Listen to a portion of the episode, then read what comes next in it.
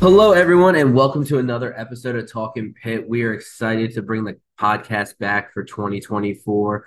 For today's episode, I have James Madison, Coach Matt Mitch, who me and him have a solid relationship going back from times as GAs together in the lonely Loretto, Ebensburg area, Pennsylvania.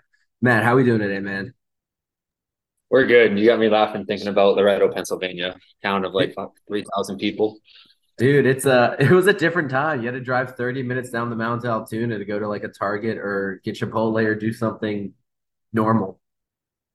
I honestly think the funniest part about living there, and I know you remember this, is like it would be a blizzard in Loretto, and then you would drive to Chipotle like 30 minutes to Altoona, and it's like sunny and 42 degrees. Oh, the weather's completely different. Or you'd come back up the mountain and it would just all of a sudden be like snowstorm. You're like, I'm not prepared for this at all that or like getting stuck behind people driving their tractors down the one road to like the university. So like if you had a 5:30 a.m. lift, you might have to leave at 4 because if you get stuck behind that big green tractor, like it's going to take 35 40 minutes. No, absolutely. And we can both relate also to as small as some people might think Harrisonburg, Virginia, where JMU is located, it feels like a big city relative to the time that we spent in Loretto or Ebensburg. I remember my wife at the time, she'd be like, "Oh, do you want me to come visit?" I was like, "No, I'll, I'll go down there. You have way more to do down there." What was it? There's like three spots to eat. Like, what was the one? Uh, Carl Pals, the Station House. Um, I think there was a Chili's, and then we had like the Walmart. That was like the big, like, oh, you got a wall. Yeah, I remember like there was a place where like all the coaches, athletic staff would go. It was like on this side of the left side of the street, and then the only place all the student athletes and everyone else would go is on the right side of the street.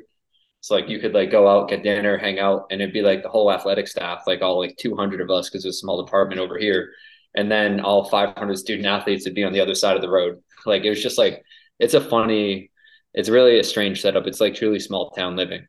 No, it, it really is, and even like the university, like I, I thought it was a decent size, and then going to A and T, Bridgewater, being around the JMU crew, like you're like, oh wow, this is a tiny, tiny university. But kick things off, man. Like, want to get a little intro, a little background on you, but I want to do this a little differently of just not something that if I look up the staff director at JMU, give me that. Like, who is Matt? Who is Coach Mitch? Like, how'd you get into the profession and kind of what what's made you want to stay in it too? Because I know you've been in it a little bit longer than I have. You around almost eight or nine years in the profession. Yeah, so my background was a tiny bit different. Where you know I started uh, out of high school, didn't really know what I wanted to do. Like uh, I could have go played like D three football, but I went into the army. After getting out of the army, went back to school. Uh, I started like the normal path. Like so, let's just clear it. Like obviously, like I love training and love lifting, like most strength coaches. So and then you like, all right, well I can make a career out of this. That's great. But it didn't start that way. Uh, at Bridgewater State University, I started as a motor development therapist. So I originally was was going to go into like orthopedic and orthotic sales. So like I was going to work with like uh like VA veterans, uh, amputees, people with disabilities, like, and I was like, my my whole family has a is in business in some way, like business, finance, like international business, like uh, real estate, like brokers. Uh, so I, I thought that route, and I was like, well, it was the best of both worlds. Uh, so as an motor development therapy major, I was going to go to graduate school right after. Uh, but I just happened to like kind of like we said, stumble upon strength and conditioning, working with other people. One thing led to another, switched over, and uh, you know, like from there, St. Francis University internships, just kind of stuck. And like, you know, sometimes you don't know you're good at something, and then you you find like a niche, and it works out. No, I, I can definitely hear you on that one with finding a niche. I, I never thought I would be think of myself or be talked about as a track guy, but here I am, like five years later in my career, and kind of four places, three places I've been, not four, kind of had success with track. So it's just it's interesting how life takes you down paths. You know, you want to do strength and conditioning, you're down this path, but like detour side roads, like all of a sudden you end up somewhere. I've always was jealous of you at Army and having hockey, being a hockey player prior in my life. I've always been jealous of the people who get to work in hockey. Uh, one thing I can tell you is I learned I'm not a hockey guy. Uh, like you know, working with a bunch of sports, like at St. Francis, as you know, like we had pretty much worked with everything, right? Because there's three of us uh, and small universities, so about 120 football players. Football was cool. Uh, playing baseball in like high school whole life, like always loved that. But we do know like when we're looking at like future careers, like where you're going, like up north, like hockey is kind of like baseball the south a little bit, where uh, it's just a little more prevalent. More schools have it. Uh, being from the Northeast, like everyone always has this desire at some point in their career to be closer to home. Uh, and with that, like, you know, like interning in the Northeast from Massachusetts, like I had, I just kind of got, I rolled into hockey between like BU, going to UMass Amherst with Clayton up there. Uh, then like Franklin Pierce for like a cup of coffee with like men's women's hockey there, uh, led to Army in the Northeast. Uh, but also like usually like we said is like you know you always have a first second sport always had like some variation of baseball whether it's like as uh, Franklin Pierce like working with them there working with them at other universities and softball on the same point so uh, taking like what we said is like past history how I like to train like my philosophies thoughts like we really aligned well with baseball and you can see like it uh, softball too right so like Lauren and uh, I the whole staff here like kind of like how I train like what I value like intensity wise uh, like you know, like all the tiny things that baseball and softball like like are my kind of core beliefs. So it's kind of worked really well. Which I want to dive into. And if anyone does not follow you on social media, you are an avid lifter. I don't think your story ever goes dry of you not lifting in some way. I know in the last like when you were down at American, you got heavy into Olympic lifting with Sean Foster down there. Kind of how has like say the rabbit hole you've gone down of competing weightlifting, how is that a, not affected, but how has that altered or kind of maybe dictated your training your teams? Or are you purely much of like, all right, what's the coach's system? What resources do I have? What's best for the athlete and give them the best? Yeah, so eh, first off, it's Sean Foster's fault that I got into weightlifting because like I was happy with just training, and then he did that to me, and now like I'm never happy, right, with my own training. I can always be better, always move more. Like we said, is like you kind of never compare yourself to people who are like not as good as you. You only look up, not down. You know what I mean? So like you're never satisfied. Uh, but like the biggest thing I've, I've taken from weightlifting into our training is the best ability is like availability. Like live to train another day. So like with our athletes, like as you know, uh, whether it's at like St. Francis, uh, I always get like the label as kind of like a technician a little bit, where like I care more about how they move than almost what they move. Uh, but that plays like dividends in the long run because it makes me take a long term approach. Like when I work with our, my coach Pudens right now, like Jake Pudens, the guy I'm always tagging and everything the best, like, you know what I mean? He's like technique will drive adaptation, right? Like he's like, if you're in good positions, you'll move more weight. And now for weightlifting, the end goal is to always be stronger relative to body weight, so on and so forth. And it gives me a good training purpose. But uh, to a point, it's like the same with athletes, right? It's like it, it teaches you there's a means to an end. Now, we said like training philosophy is like with baseball. Uh, we have uh, we just went through our winter six week program. We had a three layered program, right? So we have guys like we'll say like our catcher is at a point where if he weighs like 200 pounds, we don't back squat. We can go into that later, but right, he's already he's safety barring close to five, and he was front squatting close to 400. So he's almost front squatting two times body weight. Now, like, is the juice worth the squeeze anymore to try to get him stronger in that realm? Because we still have to train in like a team setting, right? So then we switched him over to like asymmetrical work for like the lowest hanging fruit, and then he got to a point where he's like uh, safety bar RFEing close to 345, 355. And I was like, okay, like, is the juice worth the squeeze anymore? Or do we go for the lowest common denominator and we went true single leg work with him? And this dude is a freak. He comes back and he was like, yeah, he's like, that was really hard. I was like, how'd the single leg squats go? He's like, I was hitting it with like 80 to 100 pounds for sets of five on a goblet. So he's like, just like we said in weightlifting, like when strong is strong enough, right? If you can front squat 315, but you can't clean 245, your issue isn't strength. Like you're not going to push the envelope more by getting stronger. It's not going to hurt. But uh, I've taken some of those like philosophies and mindsets about like movement, movement patterns, and like uh, lowest like limiting factors, and moved it into like what we do. And that's awesome for the uh, single leg squat for the catcher. Is that kind of like your like Mike Boyle like a skater squat variation, just goblet holding like that heavy dumbbell, just purely as one leg as it can? Uh, yeah. So when we do the like the, when I say single leg work, it's just like for my my terminology, it's like truly from the bench where they're on a bench, like no support, one leg off, right? They're not allowed to hold sides or touch the ground. I know there's a lot of variations in how people do it. Like I know Mike Boyle's big on going like single leg squat to box, and that's his style. Uh, we go from the bench, full range of motion, generally with a three second eccentric.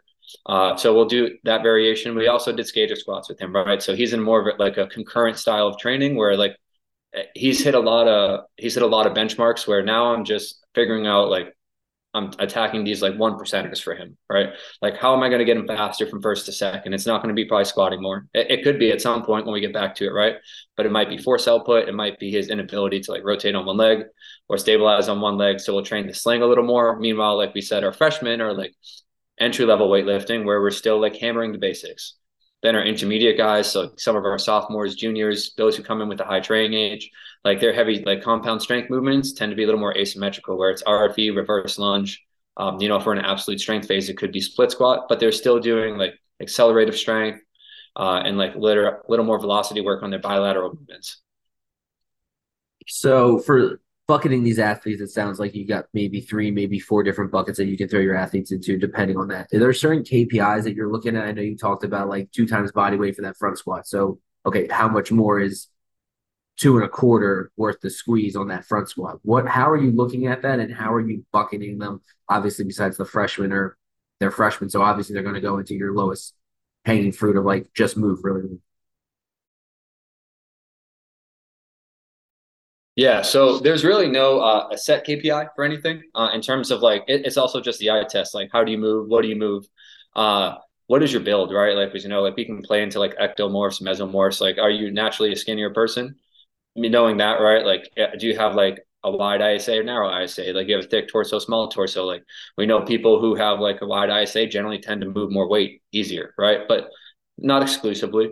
Uh, so that plays into it. Like, how long have you been in my system? Have you started to peter out on progress? Are you a kid who actually tries a lot, right? Are you someone who puts in great effort? So now, like, hypothetically, say you're in your senior year with me and you've been on the first program for three and a half years, but I look back at the last four months and you're not making progress in these lifts and these numbers aren't going up to where I want. But I see that now you're moving the bar faster. Maybe we transition, right? So there's a little bit of an eye test. Generally, right around like 1.6 to 1.8 to start to look as like our, our squat's probably strong enough. Like I filled that bucket and there's no uh, chronological age that requires or training age in my system, right? We have freshmen who came in and he had whoever he trained with at home, uh, fabulous strength coach, like moved well, like cleaned up a tiny things. And that was just my preference, like, cause he actually moves extremely well, right? Like we all nitpick. So like things I value that his coach at home didn't is fine, but we like got him in our system. And then from there, he came in and he's training with uh, we have two freshmen that came in with a high training age that are training with our juniors our draft eligible guys this year because like he came in and first day like we're just moving. I won't hold him back right? I'll let you like move load as long as you hit the reps with good technique. Uh, and i'll accelerate you through the freshman program if it's warranted so one thing you touched on, I want to talk about. Um, you talked about the eye test at JMU. Again, I don't know much about this. How much say tech do you guys have in terms of like sports science, VBT, force plates? And I ask this because from where we came from, right, St. Francis, we had, I think we both of us maybe had six or eight teams as GAs. Like it was, there's just so many teams, not enough coaches. Like you had to coach, right? You had to be on the floor. You just saw reps and reps and reps and reps. And I look at it now for myself of how much I didn't take that. I didn't take that for for granted, but like I didn't value it enough to understand of just having that coach's eye, seeing reps, seeing movement, seeing like, hey, I need you to move the bar fast. We didn't have any team. Maybe we were using. I think there was one time you were using a stopwatch and just trying to just give them something to like tangibly see, like move the bar faster than this. Um, where was I going with this?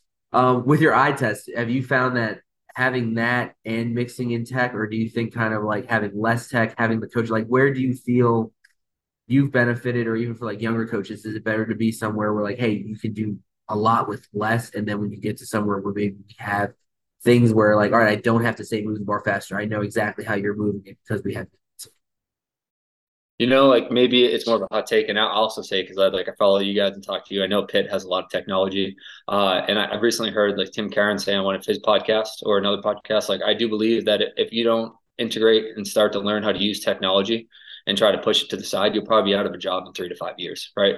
Uh, the way it's going, like I come in and I'll have freshmen talk to me about stuff they use that I'm still trying to get.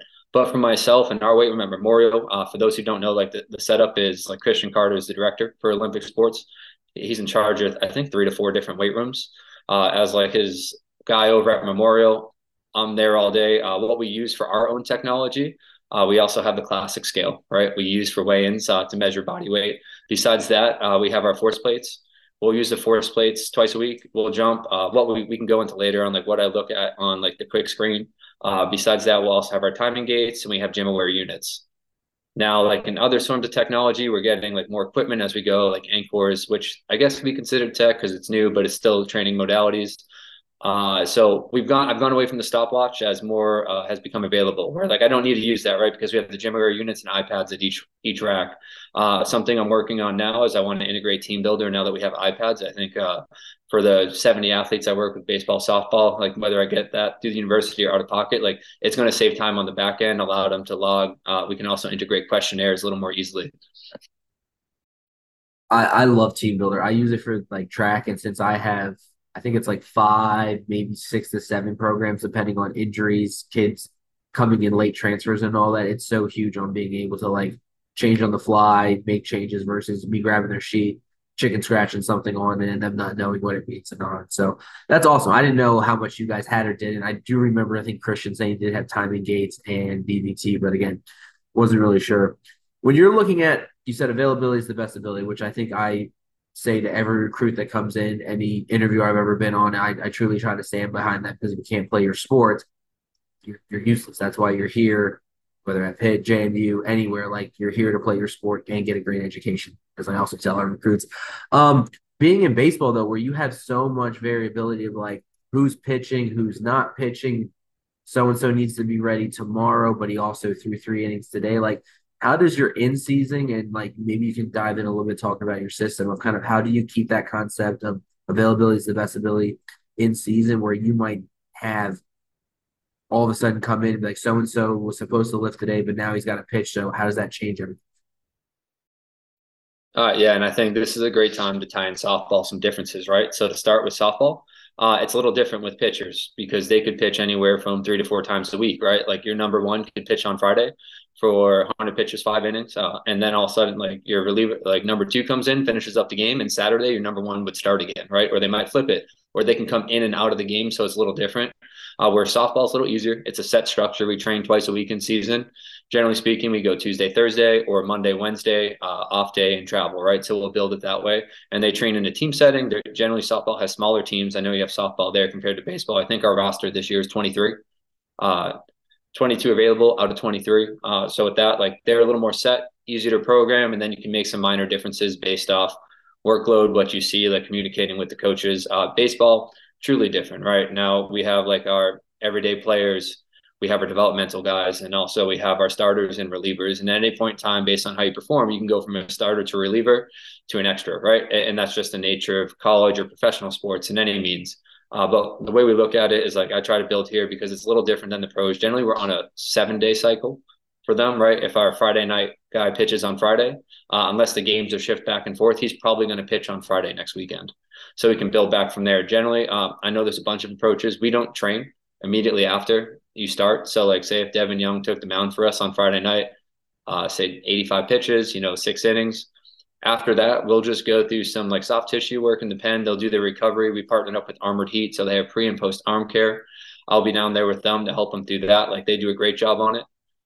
Uh, from there, they'll come in, rest, recover, watch the rest of the game. We want you to get a good night's sleep. And then when we come in on Saturday, we'll do our low day. What I call is like we'll start to work through like a a lifting circuit with some of our accessory work. Uh, easiest way to think of it, where we're just promoting like peripheral blood flow, like getting the tissue temperature up We'll go through either two to three times with these movements.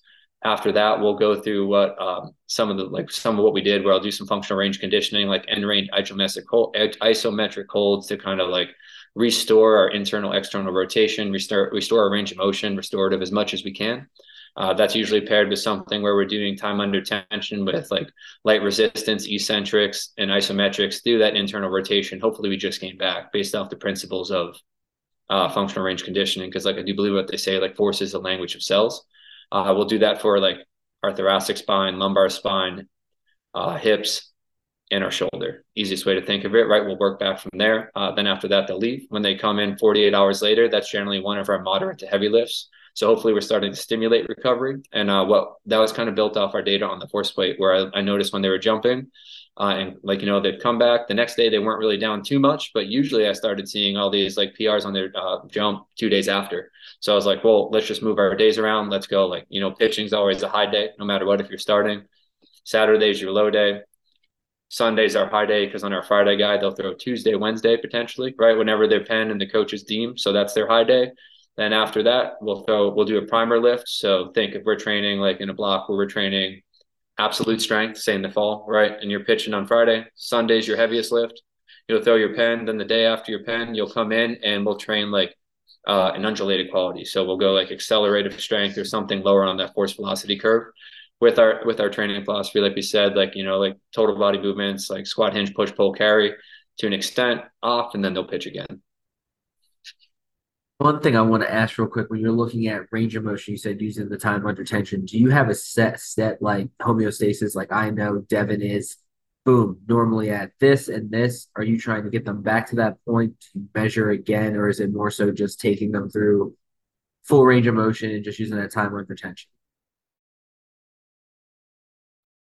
Can you repeat that? Like, so for like, are you talking about like on the recovery day, like when we're doing like some of the functional range conditioning, like end range ISOs, like PAILs and RAILs? Yeah, do you have like a set like I know we for softball here like started measuring like internal external rotation, having numbers and seeing like all right in the course of like a six week training, like okay, I'm doing FRC work, we're doing mobility work, we're doing full range stuff. Am I improving? Are we not improving? Are we putting them in a range that would be deemed like safe for like pitching? Yeah, so when they do when they do their end range work, right? Like when we're doing our PAILs and RAILs, uh, I am in there with them the whole time. Uh, so to answer like quickly, like beginning of the year, we'll go through it. I'll like do like you know the supine like internal, external on the table, like some quick table tests to gauge them myself, but also being around them, knowing them, seeing them move, seeing them go through it. I have an idea of where they should and shouldn't be. Uh, the goal isn't to like push through pain or push through discomfort. It's just to create the maximum amount of space we can. Uh, so like it's not a hard number, but also like no one's doing a set thing, right? So say if we're doing like an elevated pigeon stretch, this is just the easiest way to think of it. If you have the ability where you're at a higher surface or lower surface, we'll always challenge it, right? We want to get you to the end range threshold when we hold that you can tolerate with good positions, right? Like we don't want you to go into external rotation on the pigeon stretch and then flex your lumbar spine. So we'll adjust based off that. So like benches are at different heights. Some might be on the floor. We have some guys who can't tolerate it, right? So they'll be in a modified position. Gotcha. So kind of coming back to that coaches, I'm just seeing like where they've been when you had them in coming through and just making sure when they're doing these positions, they're not compensating and hurting other areas. Um, talked about your system of kind of these high low models and all. Next question kind of concept I want to dive into that I'm really curious to kind of get your thought process on is kind of like periodization. Like how much do you hold it to be like is it the holy grail? Is it worth nothing? Is it kind of just that simple thing of like, I have a plan for either a semester, a year, or a week, and I'm just to go through that. If I need to make changes, make changes as we go. Uh, yeah, you know, I think there's nothing wrong with linear periodization, but I, I definitely would probably say uh, in in college and team sports, a little more set up easier, but also like transitioning from hockey to baseball and other teams, like you know, hockey is a little more set. You know, you play in two games a week on Friday, Saturday probably every two to three weeks you have a midweek game. Uh, and you don't have to worry about certain things, right? Generally, you know, you get them after practice, so it limits the amount of power and force output you want to do. Uh, meanwhile, with baseball, it can vary based off where you're at. In softball, you can have them before practice, after practice. It depends on what day. Is it an individual day? Uh, but generally speaking, I'd say linear periodization at certain times of the year, whether it's off season, in season, uh, maybe preseason in terms of like intensity, right? Because you don't want to go from somewhere where you're training, like we said, like strength power, like maybe 60 to 70%, and then one week dump them at 80 to 90% for a single. So there's always a gradual rise, like we said. Uh, but I think I've gone away from it more working in the team setting because that plays into a question you asked about like working with your coaches. What do they value? Now like when we look so we might have an undulated day or, or, a day that's training towards a quality that they value. Like do we want to be the fastest for 90 feet? So we'll train like these little comp these compound lifts and power output movements in the weight room that are geared more towards that compared to maybe maybe saying like traditional like linear periodization where it's three days a week at 80 to 90 percent no, I, I, definitely agree on the team idea. Like it's weird having softball and track. One of them I can kind of be more strategic on following the plan because I know we have a set competition we're looking to like quote unquote peak for versus softball. Like, hey, the plane got delayed on Saturday, Sunday night, so we got in later on Monday. So now we're changing that Monday or Tuesday. It, team sports that I think having a plan is important, but I think trying to follow something super structural, like a true periodization plan, like most of the time I end up throwing my cards sheets out the window and just here's my plan, here's the focus, and we're going to go from there. Building on periodization, I'm curious to know this about you. Having men's ice hockey, most of your freshmen coming in are 20, 21 years old. They're older playing juniors and going through that versus having, say, softball, baseball, where you get more your typical high school kid coming out. How between the two teams, like were you able to train hockey a little bit differently because they were maybe older, had a higher training age? A lot of these high end junior teams will have like a strength coach on staff. They have a de- decent weight room. I know if you have a kid coming from the national development team, I mean, their weight room is so nice. They've got a full timer on staff with them. how would you compare the two in terms of training them and maybe even like the idea of like not periodization, but kind of like creating plans for them based on where they're at?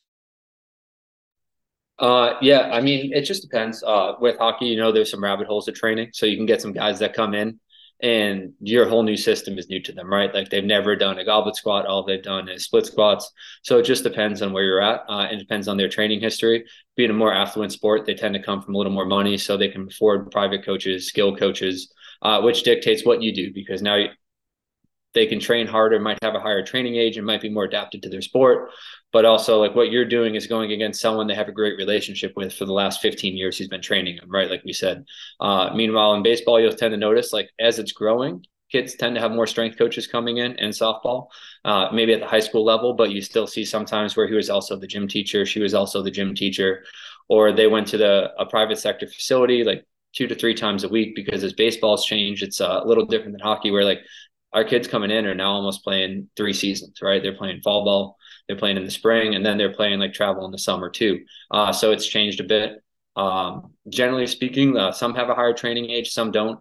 Uh, but it's the same with hockey. Like across the board, I didn't notice a huge difference in terms of like who's coming in well developed and well trained versus who's not. But as like you know, sports becoming more of a business, you notice at the high school level they're taking it more seriously. Uh, so now like that foundational or like block zero program becomes more of just teaching like your particulars, like we said, like we squat elevator style, straight up, straight down, right? I want your butt to your calf. I don't want you to push your hips back. And that's just like tiny nuances we teach, but it's not like a, a huge overhaul like we would say me and you would see when you'd come in day one, ground zero at St. Francis University, where uh they're like, what do you mean I have to lift?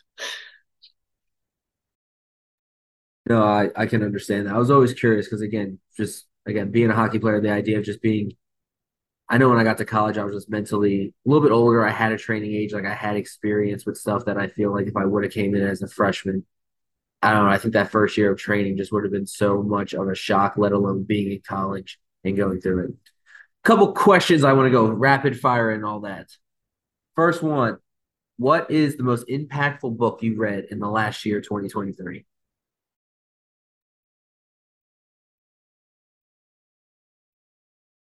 I actually have a bunch right here, so I'm looking at it. Uh honestly, I don't really think I read a book in 2023 that was impactful. And it's funny you're talking about this because I was just like thinking of like what I'm going to read for this year. And one of the ones that I came back to at all points in time is uh have you read Starbucks book about like the startup, how he started uh, and he like had to rebuild it, reacquired the company, uh, that one, I would say Netflix. Netflix was a great one, right? Where he talks about how he started the startup, and they actually don't have rules, right? They just it, it comes down to like their company motto is like you know kind of be a good person. Like if you do what's right most of the time, it makes sense. Uh, and I'd say that's one I always reference a lot, like when I'm doing things where like the example I can give that lives in my brain from the book about like the Netflix startup is they're saying like, you know, if you're taking a flight, is it best for you or best for the company? So if I'm flying to Cali with you, is it best for the company that I fly economy or business, right? So always make the better choice. If I'm flying by myself, economy makes no difference. Now, if I'm flying with you on a business trip, we might want to fly business to first class because it can bring in greater revenue. It could sell you on what we do. It'll help the company out more. But if I'm flying like first class on the company's dime for myself, is it really helping the company? And I don't know why that example always lives in my head, but like before I make decisions, before I ask for equipment, before I ask for technology, I always think of that. Or is it, do I want this because it's going to help me in my day to day? Or do I think it can actually like help the program, help JMU, like help the staff? I remember you telling me about the Netflix book. Um, might almost been like a year ago. I think it was a DM we had and all that, but I do remember you telling me about it. It's in my overgrowing, overly large Netflix, uh, not Netflix, um, Amazon wish list, which is just always filled with books. I read one and then order for the uh, amount of bookshelves we have in our house. My wife yells at me all the time. She's like, "You need to start reading them." It's just because I'll hear about them, get them, buy three, read one, and just it's. I guess it's a hobby. I like collecting books and reading books. Question number two: What is one piece of tech that you could not go without as a strength teacher? See, yes, you have to answer this. Yeah, one I could not go without. Uh, you know, I used to say timing gates, but I think like if you properly use your iPhone, you can record sprints and then go back and edit it and get pretty accurate. Uh, so there's my cheap budget hack for when your timing gates don't work. Like you take your iPhone out, record them, you can go back, cut, edit, drag it, and you can see from start to finish everyone. Uh, I would say force plates, but I think now you can probably do more with uh, VBT and, the right manner, right? Because you could also like jump on a jump mat, you can attach a VBT tether to their hip or their hand, so you now you can get peak velocity, mean velocity, peak power output. You can enter their body weight if you have the iPad. So I think you can manipulate that a little more on a budget. Um, meanwhile, like you know, the force plate would be number two, I guess. I definitely think the GymAware is something that like every time I pull it out and start scrolling through it or playing around with my own training, I'm like, this has so much stuff in it that I have no idea what I'm doing. Just trying to learn more. The worst Question is when you have to. What was that? Like when you have to reset it, you're like, ah, uh, like when the athletes are like, hey, it's not working, you're like, damn. Yeah, technology is a blessing, but more often than not, when I'm running over to have to reset an iPad or did the interns or my people helping me set it to mean or velocity, it's like, well, we're, we're cleaning. I don't need it for me. So yeah, there there is a lot of hiccups that can go along the way, but I definitely think it's probably one of the one pieces that if any school I could be go to back to, I would definitely always have VBT. Next question. What's one piece of advice you could give your younger self? I'd say expand more, right? Uh, you know, they always say like get a lot of coaching reps. And I do think it's important, right? Like, you know, you hear a lot of people talk about, oh, go to a, a place where you can coach. I think that's valid. But uh, also find a place where, like, as a young coach and intern, where you don't really bring much to the table, right? Like, they're hiring you to help, but they don't need you, right? Like at St. Francis, uh, Grant and Chad probably could have ran that by themselves. Meanwhile, like we got a chance to get reps, uh, but also go where they're going to help you, right? Where they're going to be honest with you, tell you what you need to work on, but also uh, a place where you're valued, right? Like don't just go and sit there in the corner. It, it's a really hard thing because like you could ask me a month from now, and based off you know the last seven days, it could change. I just think like don't go, don't chase like the logo and essence of don't just go there to go there. Find a reason, right? Like look at what did they do. Like you know, if you look at TCU, like Zach and them, like a lot of their interns and former part-time employees, like he gets them in great positions, develops them, and they go on to be great coaches. Uh, that's a huge thing because I think sometimes like that doesn't always happen. Well, I can definitely agree with that. Different places I've been, and even previously when I was the director of Bridgewater, we had internships. Like looking back on the year I was there, of how we worked with interns, handled them. Granted, a lot of them were all like current students, so they had class schedules. They weren't sure if they wanted to do SNC or if it was just a I'm fulfilling my internship qual- uh, requirement for the exercise science department. But definitely being somewhere, I know BMAC here at Pitt does an amazing job of like educating them, make them feel valued, like understand that they are people, like they are in unpaid positions. So like we're not demanding the world from them, but we will do anything in our power to help them out if they prove themselves. Question number. I want to add one more thing for you on that, only because I thought of the, the, the final of the answer. Also, like do that, but go where you fit, right? Like, so if you're someone who a young coach and you believe like weightlifting is the way, or say you're on the other side that you believe like, oh man, it's all about technology. Uh, you know, it's all about like block periodization, train one quality at a time, or we'll just jump. Uh, squatting's dumb, right? You might not want to go somewhere where they have like the methodology that's completely against you because when you work as a staff, you might get along, but you'll never fit in right? And that's half the battle because you're going to spend so much time with these people you work with, whether it's your coaches, right? Also, like when you do an interview as a strength coach, as younger one, remember that's your time to interview the coaches because if they're huge on discipline, uh, you know, and all these things that maybe you don't believe in, uh, it's going to be you're going to be going against your like your own like thought process about how it goes, right? Like if Devin Young's a coach that thinks like I'm just going to have, and there's nothing wrong with it because there's great coaches that do it. Like you know, I don't like a strict time. I'll be in from ten to two every day they can get they have to get in their workout between that time before practice. But the coach is one of those where they want them to do everything the same, wear the same shirt, wear the same logo, and you don't believe in that, thinks it makes a difference. Like you're going to always have, find conflict. So I think young coach advice: scratch everything else I said. Make sure like that's the biggest thing, right? Make sure where you go, you're fit to like the philosophy of the coaches and the department you work in it's a it's an interesting mindset because again, if you're not a fit, like you're not going to do a good job. You're always going to be butting heads. You're going to be seen as possibly like an issue or a headache, and then like you don't maybe don't get those recommendations or don't get the full benefit of the experience. It's an interesting way way to look at it. All right, last question. I'm I'm interested because you talked about your family being in finance and all that. If you never went into strength and conditioning, what would you be doing with your life? Yeah, it's so long ago. I don't know, but uh, you know, I have some family that does real estate, so maybe like a real estate agent. Uh, also, you know, the other ones work in in finance and some thing. I'd probably be in sales, I think uh, uh, to an extent, like uh, that's where I was going before. Like we said in the beginning of this podcast, uh, I'd probably be in some variation of medical sales or orthopedic sales, potentially physical therapy. You know, like as it always trickles down that way. Um, I'd probably uh, physical therapy at some point because I'd have some aspect of training. Seeing what we said, where I wanted to do like orthopedic, orthotic sales. Interesting sales. I could see you as a salesman. I could see you in a nice button-down shirt and tie coming to sell me medical equipment. I could see that. I could see you being in sales.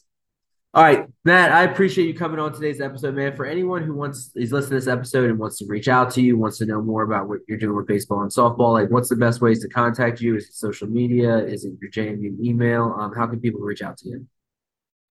Yeah, two best ways. I'm gonna be honest. If you probably email me, the chances I get back to it are slim. Uh, I'm really bad at answering those. Uh, but best two ways, probably Instagram. I will answer on Instagram at Coach Matt Ryan. And if you know someone that knows me, just get my phone number. If you call or text me, I'll answer. Awesome. I'll make sure to put your handle up. I will not put your cell phone number in the show notes. I'll make sure they get it from someone else. Matt, appreciate you having on, man. Enjoy Harrisonburg. I I miss the city. I miss a lot of the food places down there. Is Boboco where because you're under one of the breweries, Boboco, that's a, like a little bit too. It's right below is it, is it closed now or is it still open? It's still open. It's there. Best food in Harrisonburg. When they reopened during the pandemic, I think we went for five nights in a row and did pickup to give them business. I'm jealous. I'm jealous that you get both. Awesome, man. Appreciate it. Thanks for coming on, Matt. And for everyone um, listening, hope you guys enjoyed today's episode. And as always, hail the Pitt.